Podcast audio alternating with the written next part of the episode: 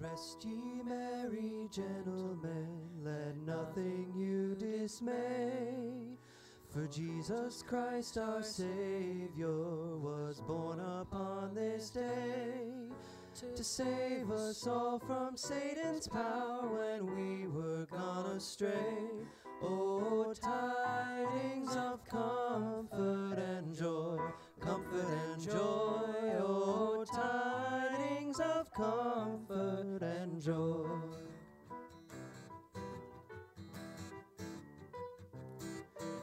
From God our Heavenly Father, a blessed angel came, and unto certain shepherds brought tidings of the same.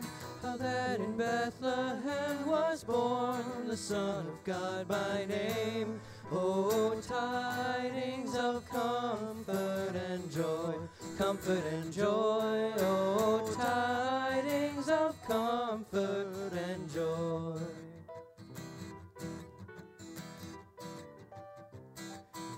But when to Bethlehem they came, where at this infant lay, they found him in a manger, where oxen feed on hay. His mother Mary kneeling unto the Lord did pray. Oh, tidings of comfort and joy, comfort and joy. Oh, tidings of comfort and joy.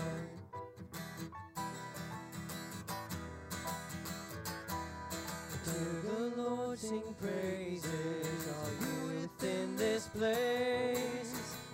True love and brotherhood, each other now embrace. This holy tide of Christmas, all others doth efface. Oh, tidings of comfort and joy, comfort and joy.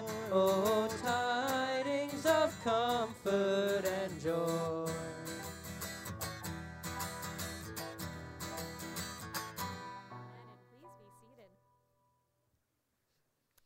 Will you open your Pew Bibles to the Gospel of Matthew? We are in the second chapter. You can find that on page 880 in your Pew Bibles, or page 6 if you have a large print in the New Testament. And I will give you a moment to find your page.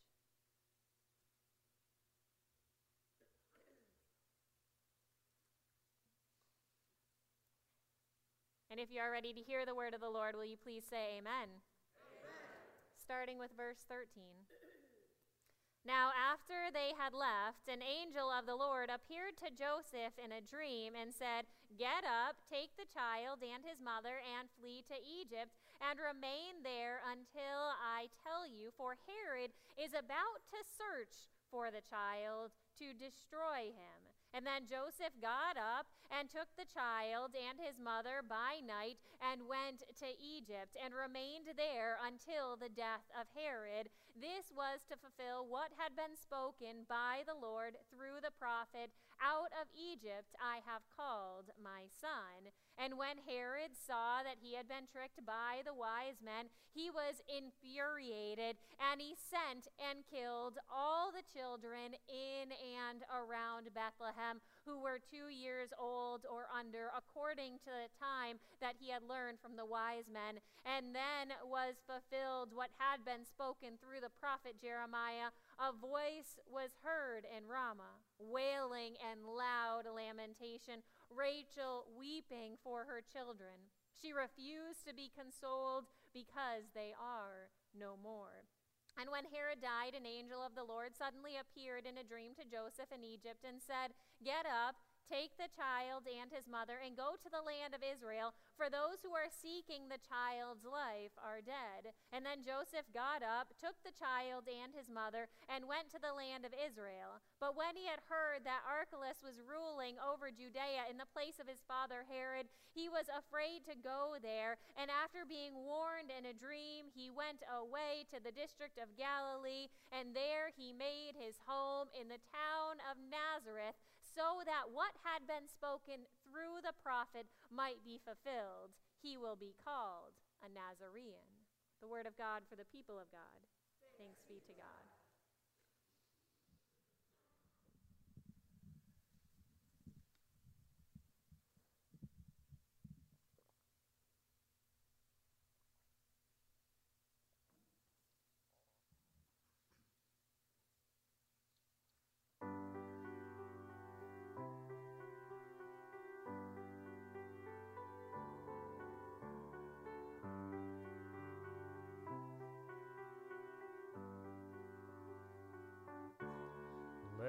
Be Christmas everywhere. In the hearts of all people, both near and afar, Christmas everywhere.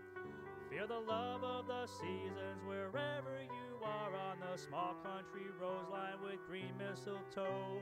Big city streets where a thousand lights glow. Let it be Christmas everywhere. Let heavenly music fill the air. Let every heart sing, let every bell ring. The story of hope and joy and peace. And let it be Christmas everywhere. Let heavenly music fill the air. Let anger and fear and hate disappear. Let there be love that lasts through the year. And let it be Christmas, Christmas everywhere.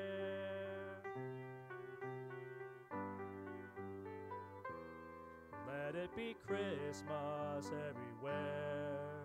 With the gold and the silver, the green and the red, Christmas everywhere. In the smile of all children asleep in their bed, in the eyes of young babies, their first fallen snow, elderly memories that never grow old. Let it be Christmas everywhere. Let heavenly music fill the air. Let every heart sing, let every bell ring. The story of hope and joy and peace. And let it be Christmas everywhere. Let heavenly music fill the air. Let anger and fear and hate disappear. Let there be love that lasts through the year. And let it be Christmas, Christmas everywhere.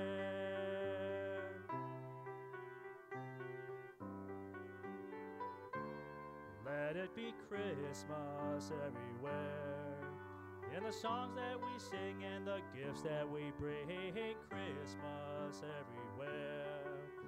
In what this day means and what we believe from the sandy white beaches where blue water rolls, snow covered mountains and valleys below. Let it be Christmas everywhere. Let heavenly music fill the air. Let every heart sing, let every bell ring. The story of hope and joy and peace. And let it be Christmas everywhere. Let heavenly music fill the air. Let anger and fear and hate disappear. Let there be love that lasts through the year. And let it be Christmas, Christmas everywhere.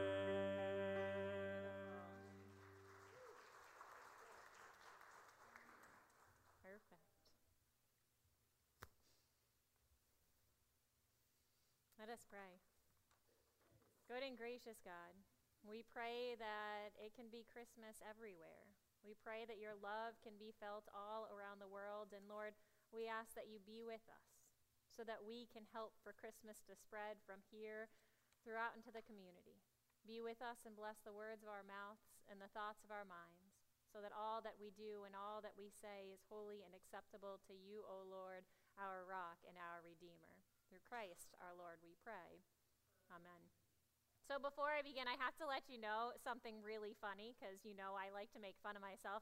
Um, so I am the least prepared for this Sunday sermon than I've like ever been because you know after Christmas I visit all of our shut-ins and we have so many people who are homebound and, and nursing homebound, so I haven't had like a day off. So coming up with a sermon which didn't happen until late last night and I was falling asleep was not very not the easiest thing to do. And and guess what? We have five pastors here today, and so that's what's hilarious. of course, the Sunday when I'm not prepared at all. Five pastors. So, pastors, go easy on me. One, the one, in case some of you are, are newer here, uh, the one who came up and led our, pray, our peace prayer is the Reverend Dr. Catherine Adams, who just so happens to be my mother. So, if you did not know that, then there you go. That's my mom right there. Uh, you know she's a pastor when she just wants to stay for the second service, even though she was in the first. Okay, but anyways, now let me think about what it is that I do want to share with you today. So I I saw this. Actually, somebody had shared it on Facebook, and I loved it. This was a quote that someone had shared. It was from the day after Christmas, and one of our church members had shared it, and I said, Oh, that's just so great. It says, Christmas began yesterday, it didn't end. We just took off the retail part. Now, this was something that a priest had actually shared on his own Facebook page uh, the day after Christmas, and I loved it because in the church, we know that Christmas isn't just a day, it's more than a day, it's an entire season that we celebrate until we get to Epiphany. Here in the church, we celebrate Christmas. It's not just this one day. You know, the stores, the retail will make us think that Christmas is all about buying as many presents as you can and creating this magical day filled with feast and joy and everything and, and all of this magical kind of stuff that happens on Christmas Day. But in the church, we know that Christmas is so much more than just a day. And even if you didn't have any presents under the tree, that doesn't make Christmas any less important because Christmas is so much more than a day. It's, it's a whole entire season that we celebrate because the story doesn't end after a baby is born in a manger. The story continues. It's, it's quite the dramatic story. There's happy stuff and sad stuff that happens that we're going to talk about in just a second. But Christmas continues. There's so much more to the story of Christmas than just what we talk about on Christmas Eve. Now, first, what we're going to do is we're going to talk about the bad part of the story of Christmas. And the bad part of the story of Christmas is all about a man whose name is Herod. Now, I told the kids about Herod. This is my pig. I told the kids uh, about Herod this morning during the children's moment, and we went over to our nativity set so we could walk around and I could explain to them who everybody was and what happened after Jesus was born. And of course, I needed there to be a Herod. Now, I really like pigs. Like, I like pigs a lot, but I felt bad making like Ken or, you know, from Barbie and Ken, or even Kristoff. We've got the frozen characters come up and act as as uh, Herod, so instead I figured it would be this annoying pig. See? Super annoying. So this was our Herod for today. But Herod was was a, a, terrible, evil person. I mean, I don't usually go around calling people evil, but if you're going to call somebody evil, it should probably be Herod. Now, Herod was known as Herod the Great. The only great thing he was was being evil. He was the provincial king of the Jews because at that time, you know, the Roman Empire, they would assign little like powers that be to, to control their people. And you would think that somebody who would be the provincial king of the Jews would be somebody who cared about them, but he didn't. He was in a, allegiance with the Roman Empire, but he didn't even really care about that. All that King Herod cared about was what? himself. He cared about himself. He cared about his own power. He cared about his own wealth. He cared about only himself. So Herod was a really, really bad person. We can pick that up. But the more we learn about Herod, the worse he gets. Something that's not in our reading, but we know from some guy named Josephus, is that Herod was so bad that he had three of his own sons executed. Who kills their own sons? I mean, think, you know, he three of his own sons executed. Why did he have them executed? Because they were probably becoming more powerful and he didn't like their powerful uh, power. Herod was a really, really bad guy. And so we have to, in order for us to understand the whole story of Christmas, we need to keep telling the story. It doesn't stop after Jesus is born in the major. The Christmas story continues. So what happens is our wise men learn from an angel not to trust that, that pesky Herod, not to trust him at all because he is evil. And they're told not to report to Herod where the baby is born. And then thankfully, Joseph and Mary also learn from an angel that that they need to run and flee to Egypt and they need to go and hide in Egypt while Herod is in rule because if they don't, then Herod will have the baby killed. And Herod was so bad and so evil that Matthew tells us that Herod had all of the young children, all of the babies who were born in Bethlehem, killed in case one of them was the Messiah. Herod equals evil. Okay, got that? He, uh, he's my least. He's one of my least favorite people in the Bible. He is just Uh, the things that he does are just so absolutely terrible. But then we we learn so much. Matthew actually, if you really pay attention to our Matthew text, if we get into Bible study mode for just a minute, and if you look at our Matthew text really well, you'll realize that what Matthew does something really amazing for us. And so Matthew starts connecting how Jesus is, is renewing the Old Testament and all of the old stories. If you think about it, when the Israelite people were enslaved and they needed to escape, where did they escape from? like I got five pastors here. I'm sure some people know the answer to that. um, they escape. it wasn't. Yeah, I know. I do usually tell Pierre he's not allowed to answer, but I, no, I'm just teasing. So, you know, they escaped from Egypt, and yet where does the Messiah go to flee? He goes to Egypt. Isn't that interesting? And then Moses, what was the Pharaoh doing when Moses was born? He wanted who killed? All of the baby boys he wanted killed. And Moses only survived because his mother put him in the basket, and then Pharaoh's daughter found him and took him as her own. And then we have the same situation with Jesus. Jesus' parents have to flee to save his life because Herod wants to have them all killed. And it's so interesting how Matthew is, is telling this story, and he's reminding us of how it connects us to the Old Testament times. So uh, now I gotta, I gotta keep thinking. I wasn't planning on going there. See, pastor is not prepared for you today. Um, the spirit somehow moves. gotta get my mind in track. But so the, the second part of the Christmas story, which we're telling today, is any anything but glamorous. And so before we talk about any good stuff, we have to think about how dangerous this, wor- this world can be. Herod equals evil. Remember that? Herod, evil. I don't like Herod. But it's kind of like everything, good and evil, all kind of falls on a spectrum. That's what I'm thinking. Everything falls on a spectrum. You've got people like the Herods of the world, and they are so ruled by their, their lust for power. It's like this never ending thirst that they have for more power, and they're so filled with jealousy and envy. They want everything else. They can never be content. That's on that far side over there. And then on the good side, we have Jesus, pure and good and loving. But we also have, have the Marys of the world who sacrifice their own lives so that they can carry the Christ child. We have the Josephs of the world who say yes to parenting the Christ child, even though it's going to mean, you know, that they're going to have to run in fear to save their family. We have all the, the good, loving people over on this side, and we have all that bad, power hungry, jealous, envious people over there. So when we read through this story, I always try to think about what can we take home? What can it mean to us today? If we're trying to figure out what the Christmas story can mean to us today, the reality is is that we all have to choose at different times of our life where we're falling on this spectrum. Where are we falling? Are we on a side of love?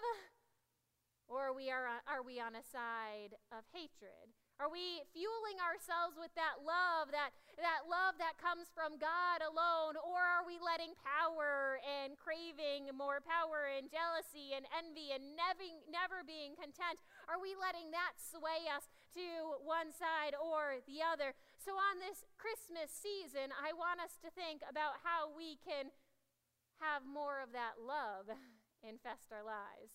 Think about how when Jesus entered the world, everybody thought that God was kind of something that they had to fear. And then Jesus enters the world as love, as the embodiment of love. And we need that same love that entered the world for Christmas to infect our hearts and to spread like wildfire. We want that love to help to spread within us and not that earthly stuff, not that evil stuff, that enviness and that that jealousy and that power. Do you know what I mean? Are you understanding? We need that love to infest uh, and infect our lives. Now, you're not going to be able to read this, but I'm going to read it for you. It's too small of a print. This is a poem here by Howard Thurman called The Work of Christmas. Now, as we think about how Christmas continues, and, and our goal in Christmas needs to be to eh, fill ourselves with love, let's think about this poem. It says, when the song of the angels is stilled, when the star in the sky is gone, when the kings and the princes are home, when the shepherds are back with their flock, the work of Christmas begins to find the lost, to heal the broken, to feed the hungry, to release the prisoner, to rebuild the nations, to bring peace among brothers, to make music in the heart. As Christmas continues, this is what we need more of. The truth is that Christmas isn't about all of the presents and all of the stuff that, that make that we think is magical. Christmas is about the love of Christ entering on our lives and helping us to be more loving, more faithful, more selfless people.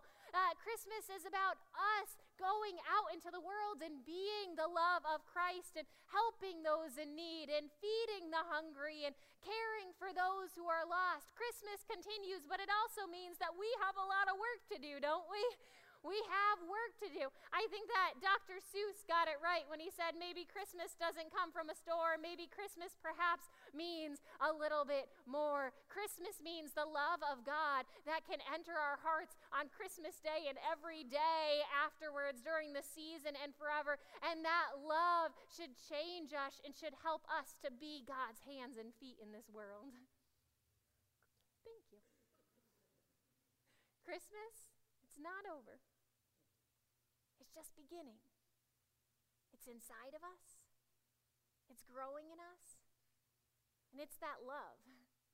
All that envious and jealousy and stuff, we feel that sometimes, let's be honest. Give me a little raise of the hand if you ever feel that stuff sometimes. That, that's not from Christ. It's from that stuff that infected Herod. But the love that helps us to go out into the world and make it a better place, that love that, that gets us to do the good and the right thing, that's from God. Let's join in a moment of prayer. Good and gracious God, we thank you and we praise you because you alone show us the true meaning of Christmas. That Christmas isn't just about joy and presents, Christmas is about so much more. It's about your love that broke into this world. Let us be infected by your love so that we can spread that love for all the world. Let us be your hands and feet in this world. Through Christ our Lord, we pray the prayer that he taught us, saying, Our Father, who art in heaven, hallowed be thy name. Thy kingdom come, thy will be done, on earth as it is in heaven. Give us this day our daily bread, and forgive us our debts, as we forgive our debtors and lead us not into temptation, but deliver us from evil. For thine is the kingdom, and the power, and the glory forever. Amen.